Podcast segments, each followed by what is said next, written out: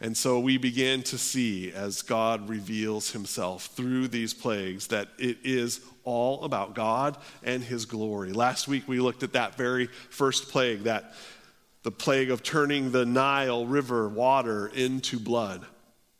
And we talked, talked last week about how the Egyptians worshiped the Nile. They made gods out of the Nile itself. And so God, God chooses the Nile to begin to begin showing his glory to the Egyptians.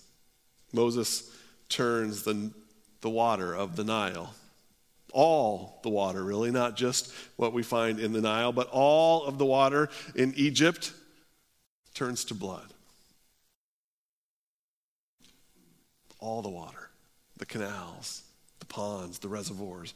Even, it says, the, the, the stone and wooden jars and cups that they had on the counter, all turns to blood. And Pharaoh once again calls his advisors, his counselors, his magicians, and they can add to the blood. They also are able to turn water into blood. And I said last week, more blood. Two weeks ago, we said more snakes is not better, more blood is not better. The magicians are not able, are not able to make it any better. They're just able to add to the dilemma. And when Pharaoh sees all of this, he sees all of this judgment, he sees all of this blood, and his heart remains hardened. Moses tells us in Exodus. Last week, though, we ended, and, and, and, I, and I hope that you saw hope in this. That in the midst of God bringing down judgment, on the midst of God proclaiming judgment and, and, and defeating the gods of the Egyptians, in the midst of that, God shows grace. The Egyptians are thirsty. The Egyptians need something to drink. For seven days, the river is blood. For seven days, the water is blood, and the Egyptians need something to drink. And so it tells us in, in Exodus chapter 7 that they're able to dig along the edge of the Nile River and they're able to find water to drink.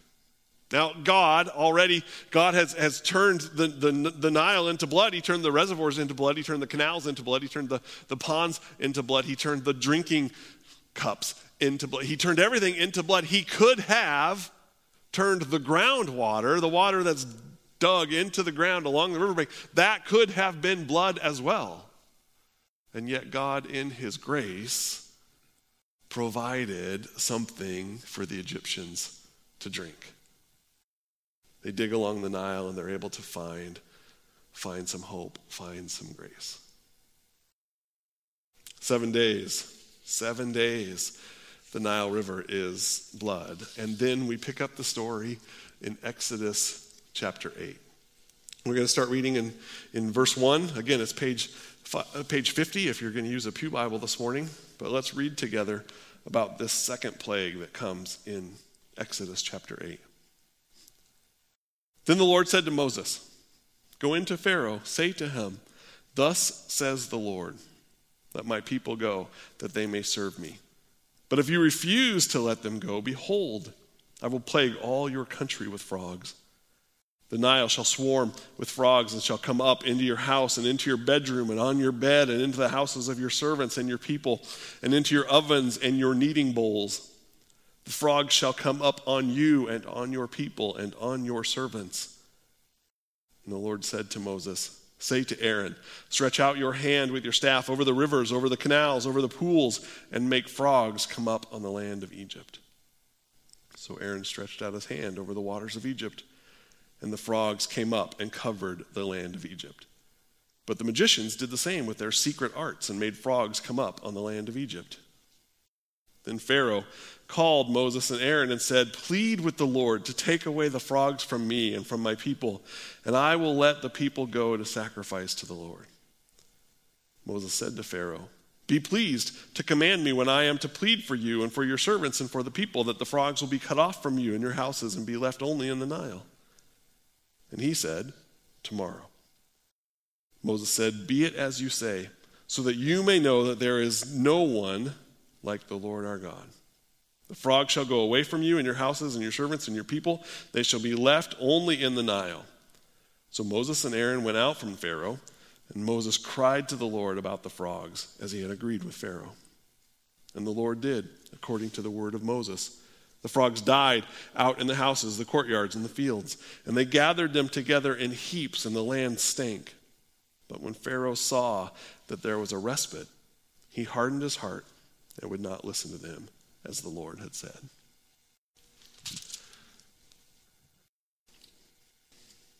For seven days, the Nile water has been blood. For seven days, the people have dug along the edge of the Nile, finding the groundwater so that they had something to drink.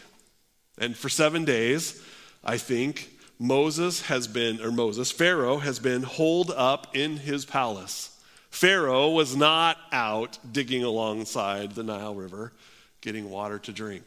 Pharaoh was having water brought to him while he waited in his palace, far away, far away from the bloody river, far away from all of the blood that was found in the canals and the rivers and the streams, far away from the judgment that God had put on the Egyptians in that first plague. Moses, or Pharaoh, again, Pharaoh was trying to hide away from it. He was barely, probably, inconvenienced by it. And so we come to round two. God gives Moses another set of instructions, and he starts it just as he has all the way through. He starts it with power, thus says the Lord. And God's command does not change. Let my people go that they may serve me. God's commands do not change. We've seen it from the very beginning. God has said, "Let my people go so that they might serve me, so that they might worship me, so that they so that their work, their service might not be any longer to Pharaoh and to the Egyptians, but that their work might be for me." This is all about me. It's all about my glory. Thus says the Lord. Let my people go that they may serve me. And then he tells Moses, say this as well. But if you refuse to let my people go, behold. Behold, that, that word in, in Hebrew, I'm told by commentators, that word is, is behold sounds so puny compared to what it really is. Behold is more of a more of a shout, more of a scream that says, "Look out! Something is going to happen." Be careful. Watch out. If you refuse to let them go, behold, I will plague all of your country with frogs. I will plague all your country with frogs. Even that word plague has a, has a, a, a littler feel to us than what it really is supposed to. This, this word, this plague word, is, is about smite. It's about a, a punishing blow that gets delivered by an almighty God. Too often, I think we think of these plagues as inconveniences, but they were so much more than that. God says to Moses, This is what you need to go tell Pharaoh.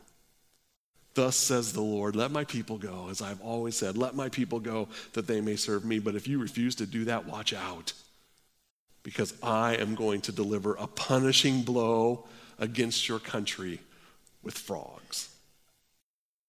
The Nile shall swarm with frogs. He's pretty graphic in the way that he describes what's going to happen. Swarm, even the word swarm is the same word in, in Hebrew again. Commentators say that the same word swarm is the word that's used back in, in Genesis chapter 1 as God begins to create the world. It says that the, he creates the, the, the heavens and the earth, he, he separates the water from the land. And then, as he cre- starts to create living beings, he, he creates living beings that then swarm into the, into the seas and into the water. That's the idea here. That God, the Lord over all creation, the one who, who made the initial swarm that happened in Genesis chapter 1, He's in charge of all the swarms, and he's bringing a swarm here to Exodus from the Nile. These plagues, all of these plagues are, are, are the God of creation, showing his power over creation by doing a reversal of creation. So instead of creating water, he turns it into blood. Instead of, instead of having a swarm of, of, of amphibians into the water, he brings them out of the water. He shows his power over creation by a, by a reversal of sorts of creation. And he comes directly against, I said this a little bit last week, but he comes directly against the gods of the Egyptians. The Nile was the lifeblood of the Egyptians. In fact, they had several gods that they had made out of, uh, of the Nile, and we talked about that a little bit last week. And so God comes directly against the Nile River, against their gods, against the main lifeblood of, of the country. God comes against what, what seems most or of at least vital importance to the Egyptians. He comes directly against that, and he does that again here. The Egyptians, the Egyptians worshipped, worshipped the Nile. He turns it into blood. Pharaoh attempted to use the Nile as a weapon early on in Exodus, back in chapter 1, when he, when he attempts to, to kill the babies, have the babies thrown into the Nile when Moses is first rescued. He, Pharaoh attempts to use it as a weapon, and God uses it now, turns it and uses it as a weapon against Pharaoh. And the same idea happens here with the frogs. The Egyptians, the Egyptians worshipped frogs as well as the Nile, not in exactly the same way. There was not as many frog gods or goddesses as there was to the Nile, but there was a frog goddess. Her name was, was Heket. There's even a, an illustration of it I have for, for, you to look at on the screen. The, the Egyptians worshiped this goddess who had a human body but a frog head. Looks like a beautiful goddess that you would want to worship, doesn't it? But there's pictures, there's art of this found in, in ancient Egypt. Heket was the name of this Egyptian goddess.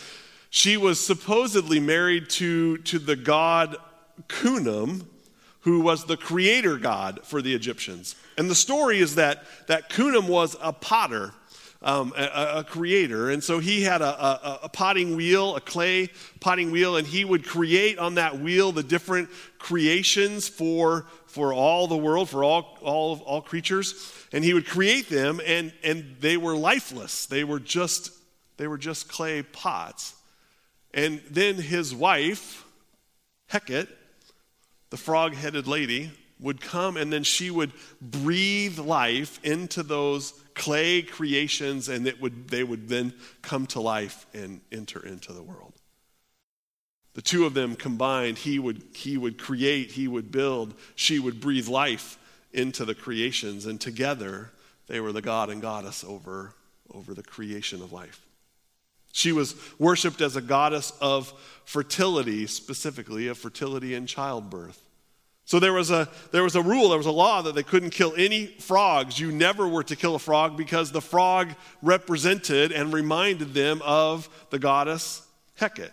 Frogs would have been important in the Egyptian culture at this time.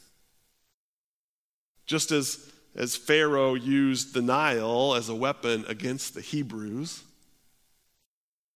and God turns the Nile in attacks directly the weapon that they used previously.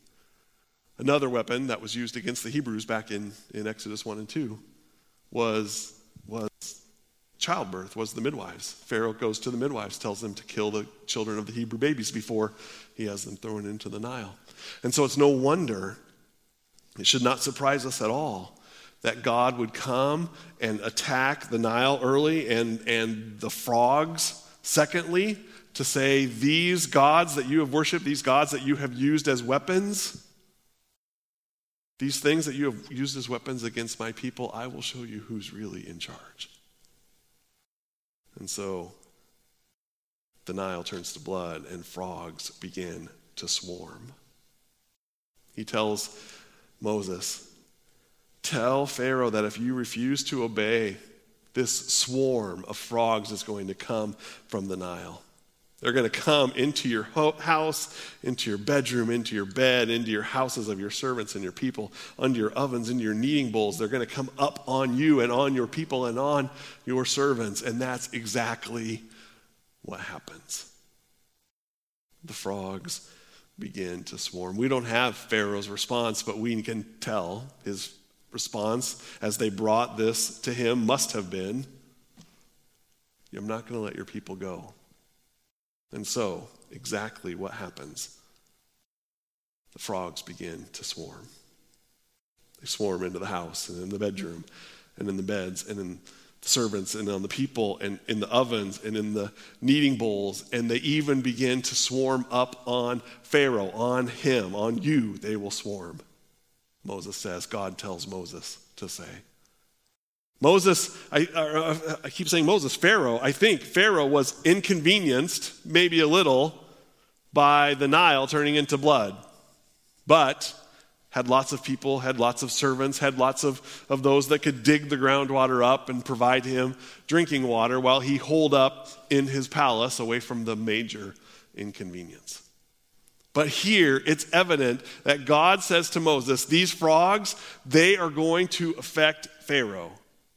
He's not going to be able to keep them away. He's not going to be able to, to, to close off the doors of his palace and keep the frogs out. I'm sure he tried. I'm sure he had, I'm sure he had his servants that, that, that had blocked off as the frogs began to come. They probably put up some kind of partitions to try to block off Pharaoh's house. They had the doors closed. He, I'm sure he was using the Hebrew slaves in whatever ways he could to keep the frogs from getting in to his home, but the frogs were everywhere. They couldn't be stopped.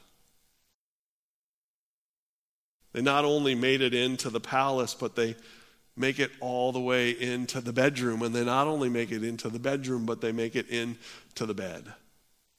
They're everywhere. They continue to pile out of the rivers and the canals and the pools any kind of body of water that there was that had previously previously been turned into blood now those same bodies of water maybe even who maybe they didn't even ever have frogs in them before this but now the frogs are pouring out of every body of water and Pharaoh once again calls his advisors, he once again calls his counselors. He says, What can you do about this? And so they go to work, they bring their secret arts, they go to work, and they make more frogs. Once again, they add to the dilemma. Once again, just as more snakes is not better, more blood is not better, more frogs are not better. More frogs are not better. And the frogs, they, they, they just begin to pile up. I think they're, I think they're absolutely everywhere. Some commentators, as they talk about this, they talk about how, how this story is, is, is almost comical in the way that, that it's written in Exodus chapter 8. That, that they talk about these fun loving little frogs that get inside your, you know, you find, you find a frog in your bed and then a frog in your, in your oven. And, and there's even a frog in your kneading bowl. And we're to, to giggle about it and laugh about it because, you know, frogs, they're not, they're not that bad. They're not like snakes. Snakes are horrible. It's not like stinky, thick, rich blood that we found in the Nile. This is just a little frog. It's no big deal. But I don't think that's really the picture. I don't think they found a frog in the oven. I think it was teeming with frogs. I don't think they pulled back their sheets and found one little tiny frog hopping around. I think it was covered in frogs. I think as they looked at the ground, there was no place to step because there was frogs everywhere. Anywhere they went, when they, when they opened up a cupboard that had been closed all along, there's no way a frog could be in there. They opened it up and there was not a frog, there was frogs. Lots of them, everywhere. And I think it's to remind us, I think as we try to get that picture, I think we need to be reminded of, of the total pervasiveness of sin. It doesn't just show up as a, as a light and easy, cute little frog that we can hold in our hands and admire the cuteness. They're everywhere. Too often we see sin like that as a light and easy, as a natural thing. It's, it's uncomplicated. It's, it's possibly even comical until it becomes overwhelming.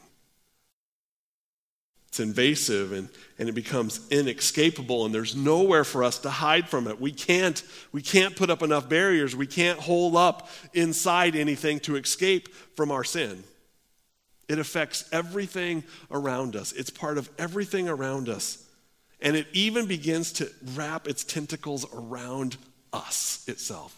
I think that's what God is saying when He says, These frogs, they're going to be found in your oven, they're going to be found in your kneading bowls, they're going to be on you. You will not escape from these frogs. We cannot escape. We cannot escape from sin as it gathers up around us. The more we attempt to escape in our own ways, we're just like the magicians.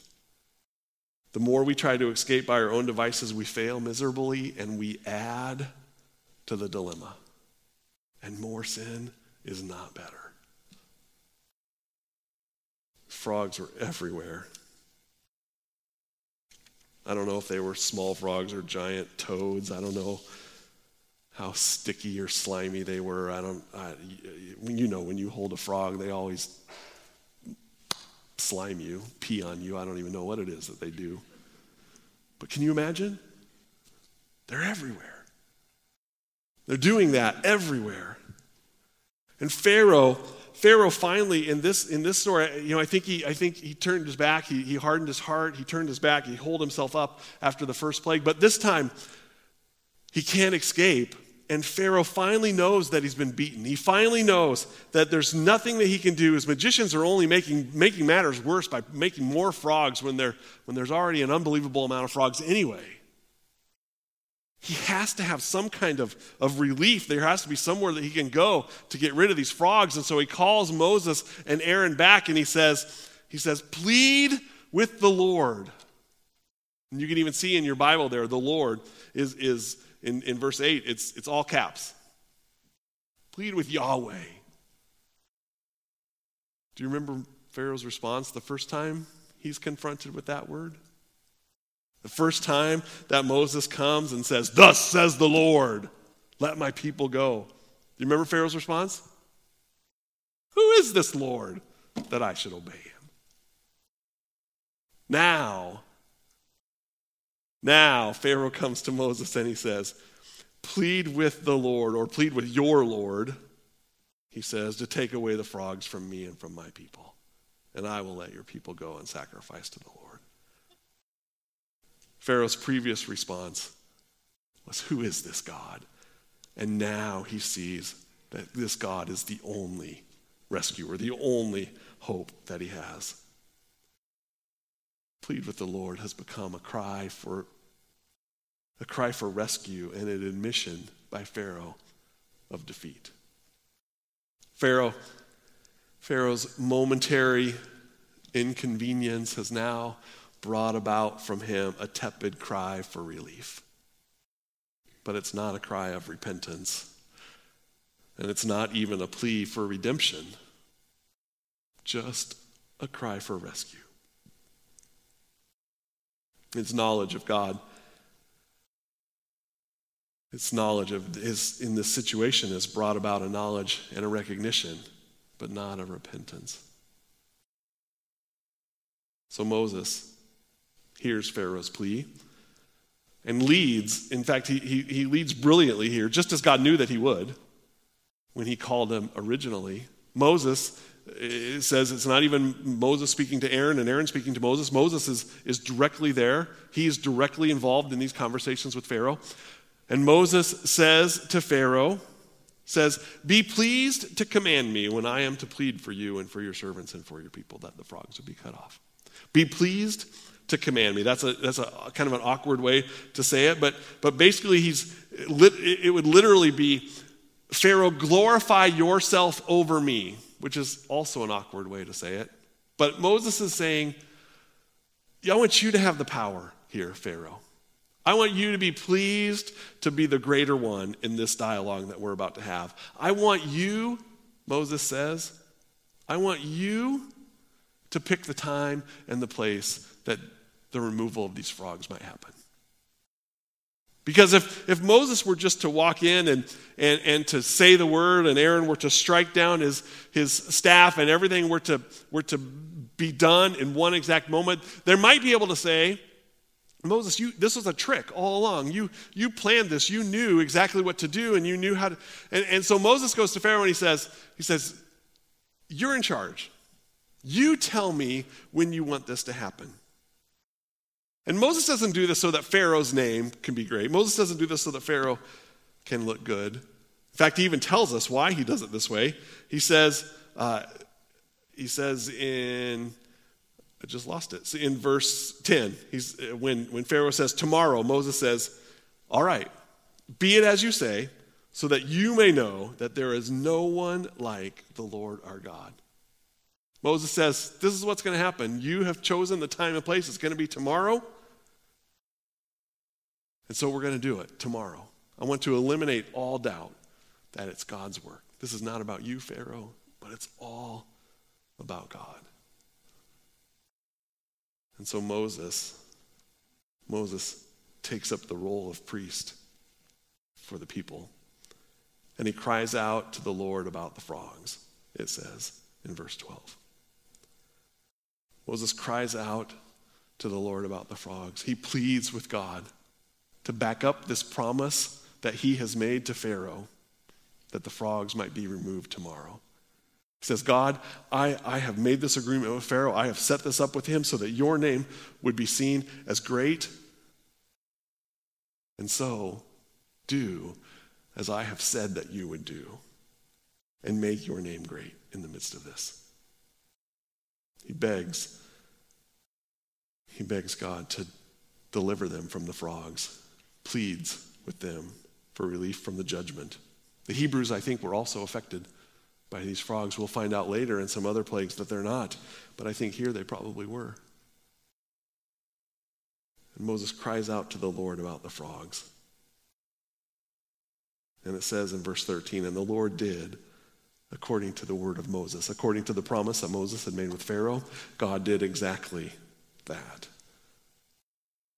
And all the frogs died. They all croaked. That's a good one. All the frogs died right in their spot. Wherever they were, they died. Think about that. Imagine that. All over the kingdom, in the ovens and in the kneading bowls and in the cupboards and in the beds and, and in the bedrooms and where the frogs died. Right there. In their spot, piles and piles of frogs in every home, in every cupboard, in every oven, in every kneading bowl. And it's in that moment it's in that moment where the frogs are dead that there can be a couple of responses. Now, it could, it could have gone differently. We, we talked uh, a couple of, of weeks ago about the snake. When, when, when Aaron's snake turns, the other snakes come, Aaron's snake turns and swallows up the, the snakes of the magicians. And remember, I, I, I said, I, I think this was not a normal snake bite where it, you know, slowly just works one snake in, inch by inch by inch. But I think it was a gulp. Swallowed up instantly, they were gone. I believe that's what happened. That's what happens because he uses the same word, swallow, when, when we talk about the Red Sea, that the, that the sea crashes onto Pharaoh's army. Later, when we look at, at, at chapter 15, when Moses sings the song, I think it's an instant. And it could have been an instant here. God could have done that, right? He could have, he could have, the frogs could have vanished, or the frogs could have all decided to hop back into the water where they came from and then die when they get there. It could have happened instantaneously. But it doesn't happen that way. And I think it reminds us, I think it reminds us that there is a difference between, between the moment and the process. There's a, there's a swallow, there is a moment where everything changes. There's a moment where, where God comes in and swallows up death. That's what we talked about a couple weeks ago. There's this moment where, where God rescues, where God redeems, where everything changes, where we move from death to life. There's a moment that that happens. And then there's a process. There's a moment here where the frogs die. The judgment is over. The plague has, has, has concluded. No more frogs. No more frogs are coming out of the Nile. No more frogs are piling out of the ponds and the reservoirs. No more frogs are coming into Egypt. The judgment is over. But there's still a process to get rid of the frogs. And oftentimes, that's what happens in our lives as well. There's, there's, there's a couple of responses that the people could have had here. The first one, the first one we see is that they begin to pile them up. I don't know how they did it. Shovels and wheelbarrows and wagons. They haul them all out to designated spots and begin to pile them up, it tells us. And they make heaps and heaps and heaps of frogs, and they stink. We can only imagine what that might be like. But there's this process where, where we have to deal, where we have to deal with our sin. There's this process where, where judgment has, has finally ended, the, the, the punishment has finally ended. But there's all of this stuff scattered all over our lives and all throughout the kingdom. And we have to deal with it. And the cleanup, the cleanup from, from, from our sin is often difficult, and the consequences that we have to deal with are often really, really stinky. But we have to dive into that process. There's a moment where we're saved, but there's a process of us becoming more and more conformed into the image of Jesus. There's a now and a not yet of it. Our eternal destiny has been figured out in the swallow, but there's work in the piling up. That's what most of the Egyptians, I think, do. They get out the shovels and they begin to pile up the dead frogs who have died all over the kingdom. But there's another response that we see here as well, which can also happen to us. Most of them begin to pile up and together in heaps, and the land stinks. But in verse 15 it says, But when Pharaoh saw that there was a respite, he hardened his heart and he would not listen to them, just as the Lord had said. We can begin by starting the hard work of dealing with the consequences of our sin, or in that moment, when the frogs are dead and they're all over the countryside, we can see it, we can feel the respite, and we can turn and thumb our nose at God's grace and harden our heart. That's what Pharaoh does. God has provided a respite. The frogs aren't coming. They're dead. They're being collected by the servants and the Hebrew slaves. They're piling them up in heaps and heaps. And Pharaoh thumbs his nose at God. His heart becomes hardened and numb. And I think he turns his back and walks back into the palace and returns back to exactly where he was.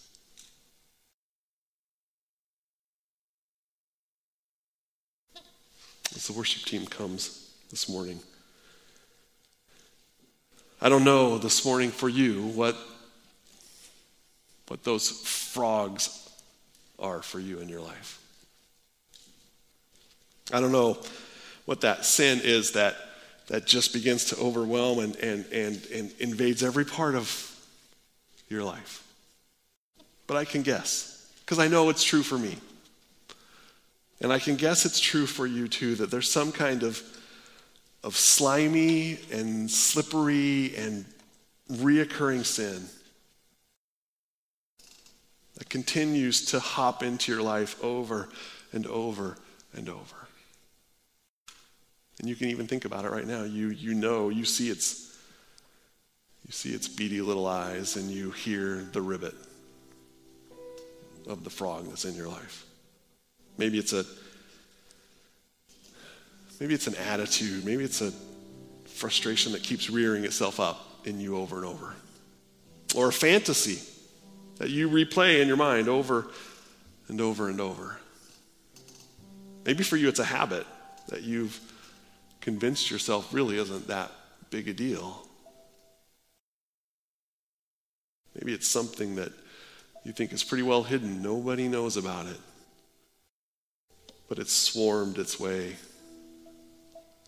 into every part of your life and the, the dark, deepest, deepest and darkest parts of your life where no one else can see. My hope this morning is that you won't take this opportunity to steal your soul away, to, to once again harden your heart and turn your back on your sin, as Pharaoh did on this day, but that you cry out in repentance to the one true God of all creation. Not just for a momentary, a once momentary respite, but that we'll rejoice today in their eternal rescue and we'll start the hard work of digging out from underneath the weight and the stink of our sin. May God be glorified in us. And may we know May we know that there is no one like the Lord our God. Please stand with me as we sing together.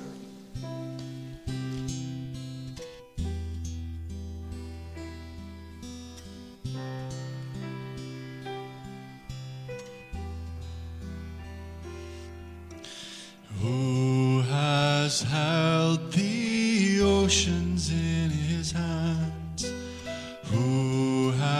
has numbered every grain of sand? Kings and nations tremble at his voice. All creation rises to rejoice.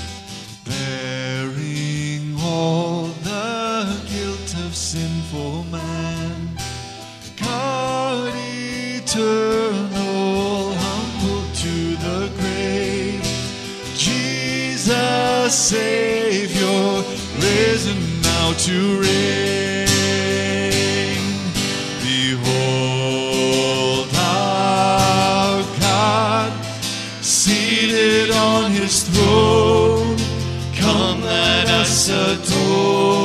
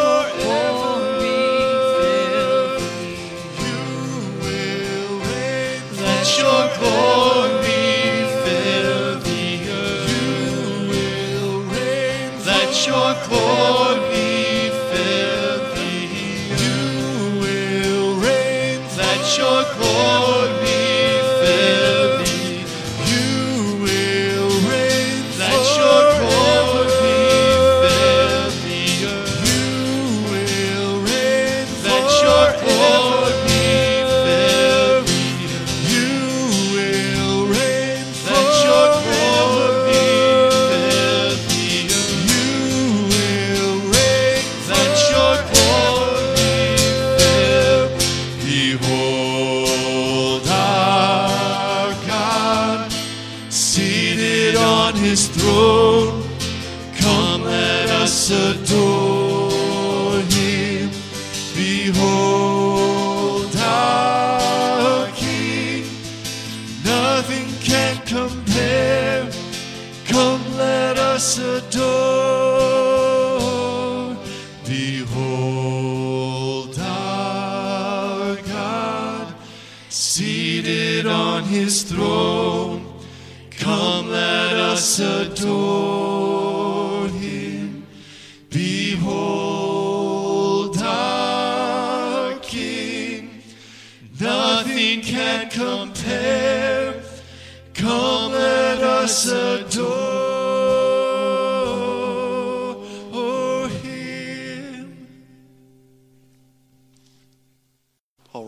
In Romans chapter 8.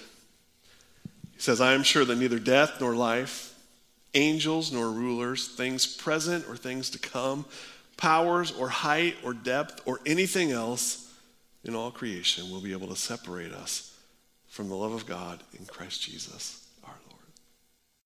Amen. Thank you